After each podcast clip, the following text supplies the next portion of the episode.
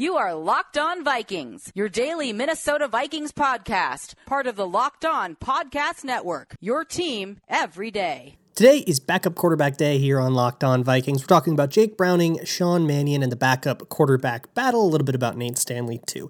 Welcome to Locked On Vikings. I'm your host, your pal, and the kid you copied off in math class. My name is Luke Braun. You can find me on Twitter at Luke Braun NFL. The show is on Twitter at Locked On Vikings. You can find the show wherever you find your favorite shows, or you can always ask your smart device to play podcast Locked On Vikings.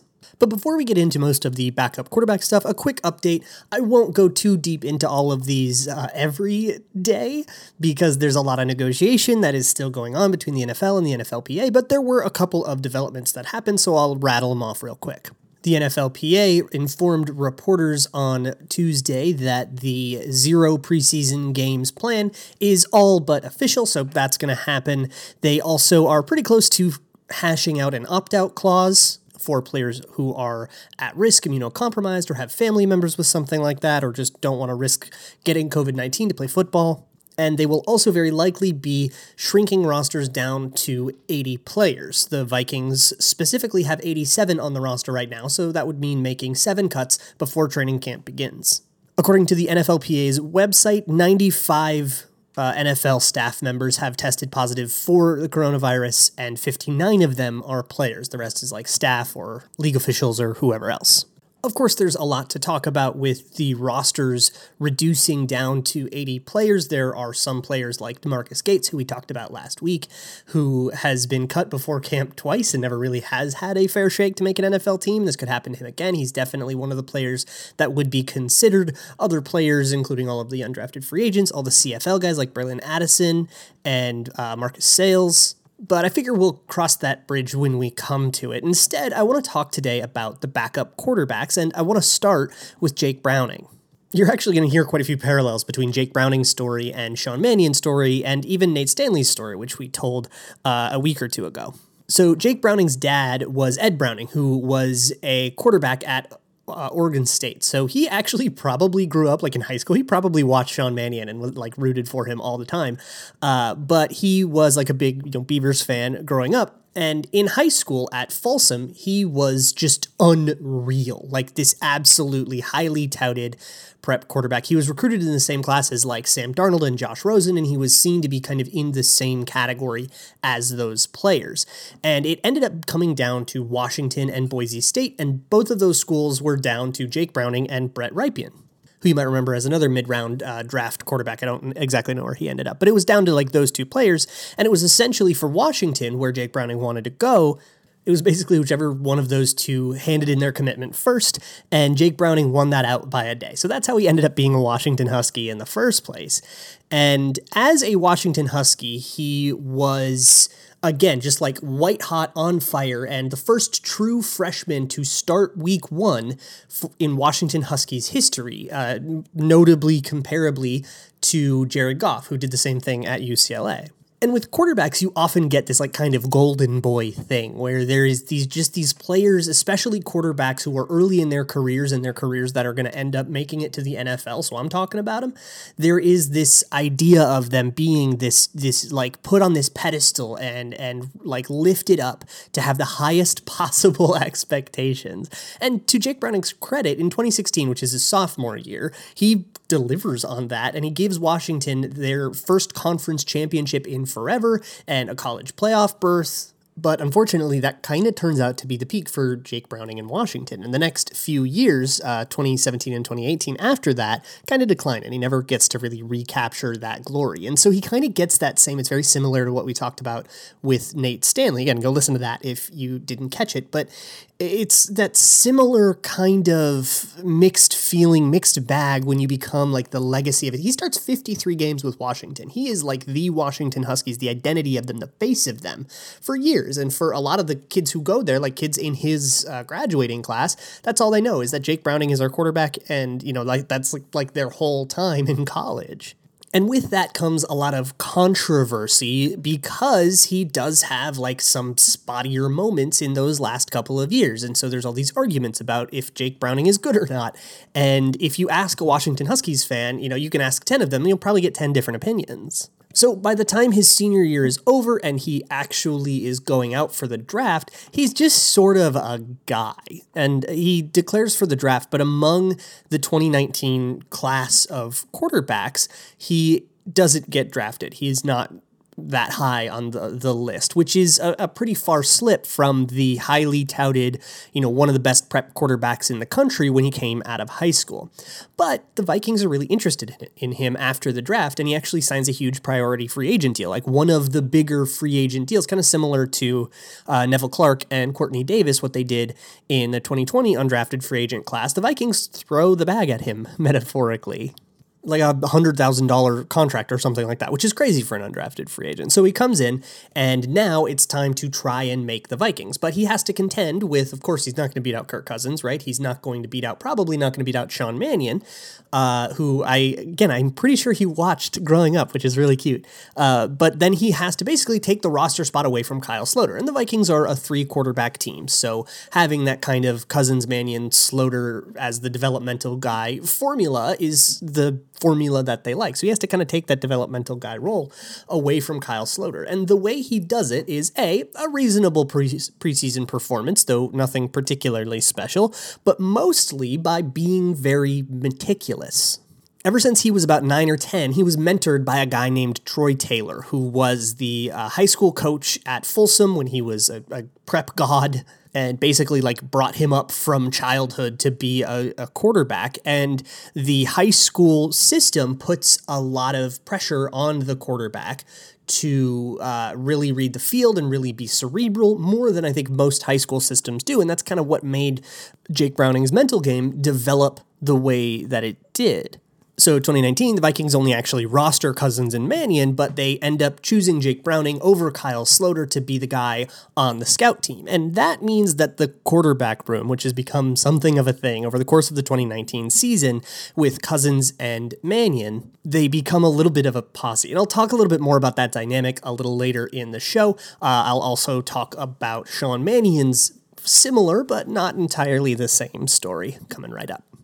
Sean Mannion grew up in Pleasanton, California, where the high school, Foothill High School, is the high school there, and the coach is Matt Sweeney. And Sean Mannion's father, John, who also was a coach, really good friends with Sweeney for years and years and years. So Sweeney like watched Sean Mannion grow up. So he always kind of thought that he was going to coach his best friend's kid. He was always really, really excited about that. And the two families grew really, really close as the kids kind of grew up. But then, right before Sean Mannion was actually enrolling in high school, uh, his dad takes a coaching job in Silverton and ends up picking up the family and moving there. So Matt Sweeney doesn't get to coach Sean Mannion, but they still remain very, very close friends. Uh, John and Sean Mannion absolutely light it up in Silverton, and Sean Mannion has a great prep career too. He's a four star recruit, and he ends up going to Oregon State. Whole bunch of OSU in this episode today. And for his whole time there, that whole gang, uh, Sean's parents and the Sweeneys all get together to watch OSU games, and they actually make it out when they can. So Sean Mannion redshirts in his first year, and then in year two, during uh, some of the summer drills, he ends up having to actually fill in during a blitz drill. So they were having some injury issues. There were two quarterbacks at OSU at the time who were ahead of uh, Sean Mannion on the depth chart. Both of them were dealing with injuries, and Sean Mannion actually had to play with the ones during a blitz drill. And that's a drill for the defense, but as the quarterback, you're basically getting blitzed every play, and this is like really high pressure, really difficult to succeed drill and there are 12 reps. He goes 12 for 12, completes all of the passes. And at that point, uh, Danny Langsdorf, who is the OC there at the time, is crazy impressed. Two games into the season, he is officially named the starters as, as injuries and other struggles persist with the other two guys. And now he's the starter. He's going to be the OSU Beaver later in that season, uh, he ends up touring a guy named, you may have heard of, named Isaac Seumalo, who he plays for the Eagles now, but he was touring for OSU at the time as a recruit. And he ends up meeting up with this girl, Megan, who he had liked for a while. They had a bunch of mutual friends. And it was in that moment that he finally had mustered up the courage to ask her out to a date watching the NFC Championship game in the 2011 playoffs between the Giants and 49ers. Remember the one where he fumbled the punt? She said yes, and they are now married. And what a fun little meet cute over football. And Megan had grown up in a bit of a football family too, so she's definitely no stranger to it in the culture, and that's why she was friends with all the football players. So that is one person who's pacing back and forth every time Sean Mannion uh, takes the field over the course of Mannion's career at Oregon State, he ends up uh, setting the Pac 12 record for passing yardage over uh, college career in what is kind of a tumultuous season for OSU, so it doesn't exactly get the fanfare that it maybe deserves because it's overshadowed by them like not being very good, getting blown up by Stanford and stuff that season but it gets him a third round draft selection with the Rams. And then everything quiets down because Sean Mannion never gets to start. He has two starts under his belt one in a meaningless Week 17 game in 2017, or uh, yeah, 2017 with the Rams, and once in a meaningless Week 17 game in 2019 with the Vikings. Those are the only two times Sean Mannion, Sean Mannion has actually taken the field in regular season action, and neither of them, they were both like glorified preseason games so he kind of had to settle into the other role, the backup role, the clipboard guy. And that is a role that there are a lot of people kind of throughout the history of the game that have sort of settled into that role. And a lot like the Kellen Moores of the world. And a lot of times they end up being offensive coordinators. Could totally see Sean Mannion taking that route as well after he retires. Uh, but, you know, you get I guess, a different experience of the NFL when you are not the guy who's taking the heat when there's an interception, and your whole role is to basically be the objective voice in the guy's ear every time as he comes off the sideline. Be that guy, uh, you know, Jared Goff or Nick Foles, I think I forget who it was when he was first drafted, or uh, or Kirk Cousins there's no glamour in that role. You kind of lose that golden boy thing that every quarterback gets. Uh, but maybe coming off of you know an up and down tenure at OSU, as I mean he he set a record and he had a good enough personal performance. But OSU, the Beavers themselves weren't great during his time there, and so maybe you kind of shed all that pressure and you get to just sort of study the game. And he has sort of grown to love that role, that backup role, with his time in the Rams, his time with the Vikings. And there's sort of a difference in the way that backup quarterbacks help the quarterback in their preparation and the game plan and the kind of, uh, you know, the the strategy part of the game, part of preparation, and the way that coaches will kind of approach that. And this is something that I hear a lot when you talk, especially when Mike Zimmer was always talking about Sean Mannion as a guy like in the quarterback room or a whiteboard guy. Uh, and I've kind of parroted that as well. And people would always say, like, well, why don't you just hire him as a coach then and then not waste a roster spot and get a quarterback that can play a little better than Sean Mannion can? And without getting too deep into the evaluative thing, we're actually going to do that into the next segment. Yeah, Sean Mannion on the actual field leaves a lot to be desired, but the Vikings seem to be really interested in him as like a helper for Kirk Cousins and part of that quarterback room. And the way that that room conducted itself in 2019, I think is something that the coaches really, really liked and wanted to preserve headed into 2020 with just Nate Stanley kind of being the challenger there. And again, we'll talk more about that battle in a little bit. But basically, both Jake Browning and Sean Mannion, even though Browning was just on the practice squad, both of those guys basically follow Kirk Cousins around everywhere he goes, from the meeting rooms to the practice field. And they would end up actually staying later on the practice field than a lot of the, the players who were going to play would, because they'd be figuring out game plan stuff. And they would basically be learning all the same things that Kirk Cousins is learning. Sean Mannion, of course, he has to, right? You got to be prepared in case you got to go in. And Jake Browning, as more, he calls himself like the scribe, and kind of everything from getting snacks for the room to just writing things down and offering his thoughts when he has them. Uh, but basically, as a group, they can kind of learn better uh, like over the course of the entire week. The thing about coaches is they've got other stuff to focus on and you have limited time with them and the rules are different with coaches. So to actually like install your game plan and to like get your quarterback to understand what you want them to do, you have very limited opportunities to interact with them. And a lot of times you have to like give them a a folder of document. You, know, you have to give them the game plan and say, okay, go learn it and hope they do it right. And that's the kind of thing that makes a guy like Kirk Cousins so appealing to coaches because he always does but being the player on the sideline and learning that alongside him, it kind of just becomes this team effort and it becomes a lot easier to like soak all of that stuff in when you have a, a team to be a part of and the way that they communicate. I'll, I'll link uh, an article that explains it way better than I can, but uh, the, the way that they communicate and work together helps Kirk Cousins to understand more about the team that they're about to play and the game plan they're about they're going to apply to play that team and the strategies that they're going to uh, employ and all that stuff. And that's really been Sean Mannion's life since he entered the NFL, but stuck behind uh, Jared Goff, stuck behind Kirk Cousins, stuck behind whoever it was before Jared Goff. I forgot, not too up on my Rams history. Uh, but that is probably where Sean Mannion's going to be until somebody gets hurt in front of him and he has to actually go in and then he either has his, you know, Case Keenum moment or, you know, his Nick Foles moment or how it usually goes for other backup quarterbacks where they just kind of, his Matt Moore or whatever, where they stink or they play just like whatever and the starter comes back and then it's over.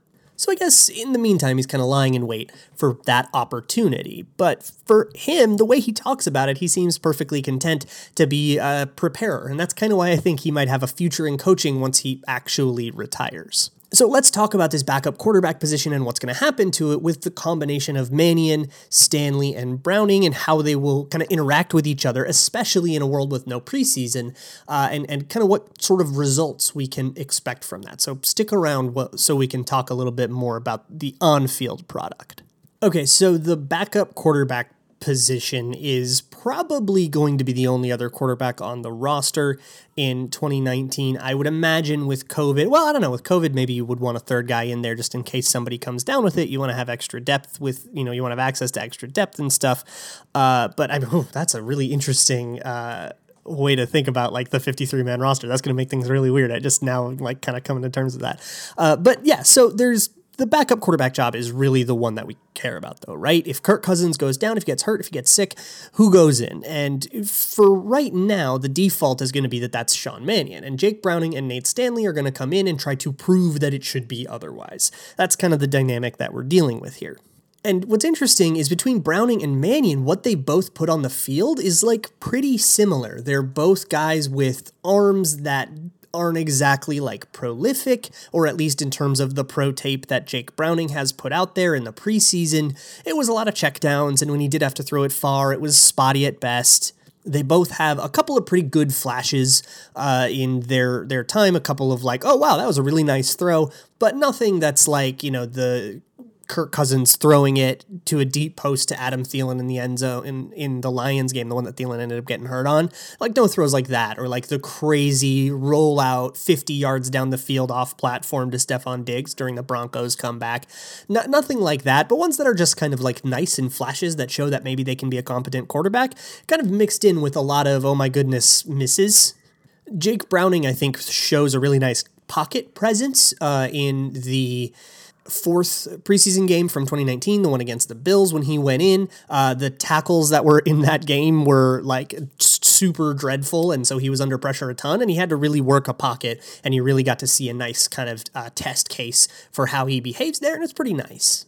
Nate Stanley, on the other hand, of course, we only have college tape for him, but we kind of have a general uh, sense for the kind of quarterback that he is, where he is generally inaccurate and he has trouble placing the ball where he wants it. But everything else about his game is pretty good. He's a bit of a statue, a bit of a stand there kind of passer, but he does have enough athleticism to do like rollouts and stuff if you wanted him to. Uh, he's got this absolute cannon for an arm. He's got the height and all that stuff. He's got the intangibles. He can absolutely handle the mental side of the game. So the the all the other things, he kind of checks all the other boxes, but accuracy is kind of the most important box, and it's the hardest one to learn. So it would kind of surprised me if Nate Stanley ended up knocking off both guys, especially coming in as a rookie, and the way that the Vikings value that kind of quarterback room and the study process, and especially the way Kirk Cousins values that study process. And I would not be shocked to, to learn that Kirk Cousins has a say in who his backup quarterback is, because it does have a pretty big effect on his preparation. And it's just me speculating, but I wouldn't be surprised. And then there is the dreaded quarterback room thing. It is kind of the trump card where we could, I mean, we're not going to watch any preseason football, right? But we could theoretically watch a bunch of training camp passes of Sean Mannion sailing it over heads and one hopping, check downs, and playing completely awful. And he could still get the job, and Mike Zimmer could come to the podium and be like, yeah, he helps Kirk prepare better, and that's going to be more important. And there is, of course, and I've talked about this a bunch, so I apologize if you've heard this before, but if you haven't, if you're new, uh, there is this sort of give and take with that, right? Because you you could a backup quarterback is an insurance policy, and you could shirk that insurance policy. Would be particularly unwise to do so in 2020 with that much added risk added to every player. Kirk Cousins could come down with COVID. You need a guy for three weeks. So getting rid of that insurance policy is risky, but it's extra risky this time. But that risk could be worth it if it makes Kirk Cousins 5% better on game days, right? If you take Sean Mannion away, let's let's just say you took Sean Mannion away from 2019 and Kirk Cousins makes a few worse decisions and, and gets like three or four more interceptions. Super likely the Vikings don't make the playoffs. That's of course a really, really extreme idea. The backup quarterback was the reason the Vikings made the playoffs. This is not the take I'm trying to get at here. Uh, but you kind of get what I'm getting at, where it probably has an effect on Kirk Cousins to use like Madden ratings, which I hate Madden ratings, but to use them as kind of an allegory here as a scale that people tend to understand. If Kirk Cousins is an 85 and then with Sean Mannion he's an 88, that might be worth uh, issuing the insurance policy, especially with Kirk Cousins' health and track record. Again, with COVID, that's a lot more difficult. So you might want somebody else to actually go in, but keep Sean Mannion on the roster. The thing about making him a coach, in addition to that kind of being a different role, and he is probably plenty good at that too, but then you would need somebody else to do the backup role, and that backup role would probably get worse. Like somebody has to do this job, and it is a particularly mental one, and it has to be executed by a player. And the other thing is to make Sean Mannion Mannion a coach, you also have to like coerce him to retire, and he's not going to do that. But as even as like the scribe, as Jake Browning puts it, uh, he is still kind of showing out to be a pretty good quarterback room guy. And the thing about Kyle Sloter, and the reason Kyle Sloter could never challenge Sean Mannion is because he never could do that. He could never provide that. His preparation was actually a weakness of his, and the, Zimmer actually talked about it on the podium about how Kyle Sloter would like get play calls wrong, and that isn't just like oh he would accidentally like screw up a word and it would lead to a miscommunication. He would like genuinely say the wrong thing and it would call the wrong play. So it could be third and ten, and you would want to call a pass play, and Kyle Sloter would say the wrong word, and you'd call like a weird swing pass that goes for minus two yards. And I know Vikings fans get absolutely beside themselves if there's a dumb play call on a third third down. Uh, you know, if I mean, we got so mad at the toss plays, which was really dumb. You know, it, so just imagine calling the right play and then the quarterback accidentally screws it up and they call the wrong one and it fails because it was the wrong play for the down and distance. And then you, as the coach, get absolutely reamed for it. You're never rostering that guy, no matter how much of a gamer he is in preseason against third stringers. So that was kind of an advantage that Sean Mannion had in the 2019 battle with Kyle Sloter, and you know Jake Browning was probably never going to overtake him as an undrafted rookie. But now Jake Browning's got a year under his belt. He's got a better chance, I think, to actually contend for that backup job. And as a whiteboard guy, he seems to be able to execute those duties, and so it's not nearly as much of an advantage for Sean Mannion. Who is actually more accurate? I don't know if I can say that for sure because all I have been able to really see of Jake Browning is a couple of training camp practices I went to last year and what I could see in the preseason. It's way too small a sample to actually have an informed opinion on this. And plus, it kind of comes down to how they actually throw in camp and in those practices, which is something that we probably won't have access to anyway. So we'll kind of just have to hope the coaches are right in that regard. But I could definitely see there being a little bit more of a chance. Now, if I were to predict it, if I were to place money on it, I'd probably still, or, or like come up with a betting line, I'd probably still have Sean Mannion at like minus 200 or something, right? Or minus 300, like as a favorite, but not so much of an overwhelming one that it's not even worth really paying attention to, which was kind of the case in 2019. And then, of course, you always have this wild card of Nate Stanley. The thing about accuracy, and I always say you can't teach accuracy. I see very few examples of inaccurate quarterbacks becoming accurate quarterbacks through the miracle of coaching. But if you ask a quarterbacks coach that, they would probably think that I'm completely insane and that they could, you know, well, it's just about mechanics and you just have to kind of fix this hip motion or fix this thing they do with, the el- with their elbow and then suddenly they'll be a lot more accurate. For me, I think it takes a certain feel, a certain kind of natural like acuity for it that's really really really difficult to coach. And I think unlike like a golf swing where you can kind of point your feet the right way and be sure the ball will go there, I don't think that throwing mechanics give you that much control without a really good like spatial sense for where you're trying to put it in the first place and power control and all that stuff, right? We see that with Josh Allen, where he can underthrow and he can overthrow, he can throw it to the moon and he can do all this awesome uh, stuff, but he can't really dial in his power perfectly. So he'll overthrow and he'll underthrow, and it causes a bunch of problems.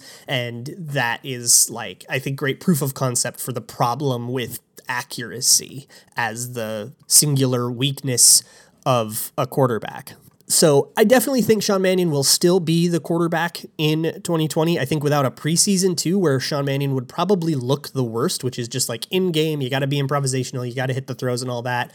Looking poor in preseason is probably the biggest weakness Sean Mannion has, and now that has been removed. So I think that he's probably just going to default into the backup quarterback position, but I'm definitely not counting Jake Browning or Nate Stanley out as guys that can kind of challenge him.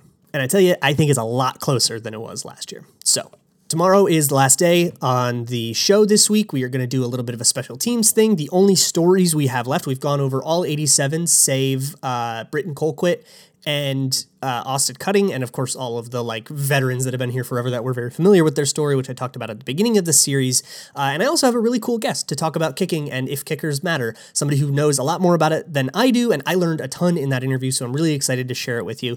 In the meantime, you can find me on Twitter at Luke Braun NFL. You can find the show on Twitter at Locked On Vikings. The show is available anywhere you find your favorite shows, or you can always ask your smart device to play podcast Locked On Vikings. I will see you all tomorrow for a special teams extravaganza, and as always, Skol.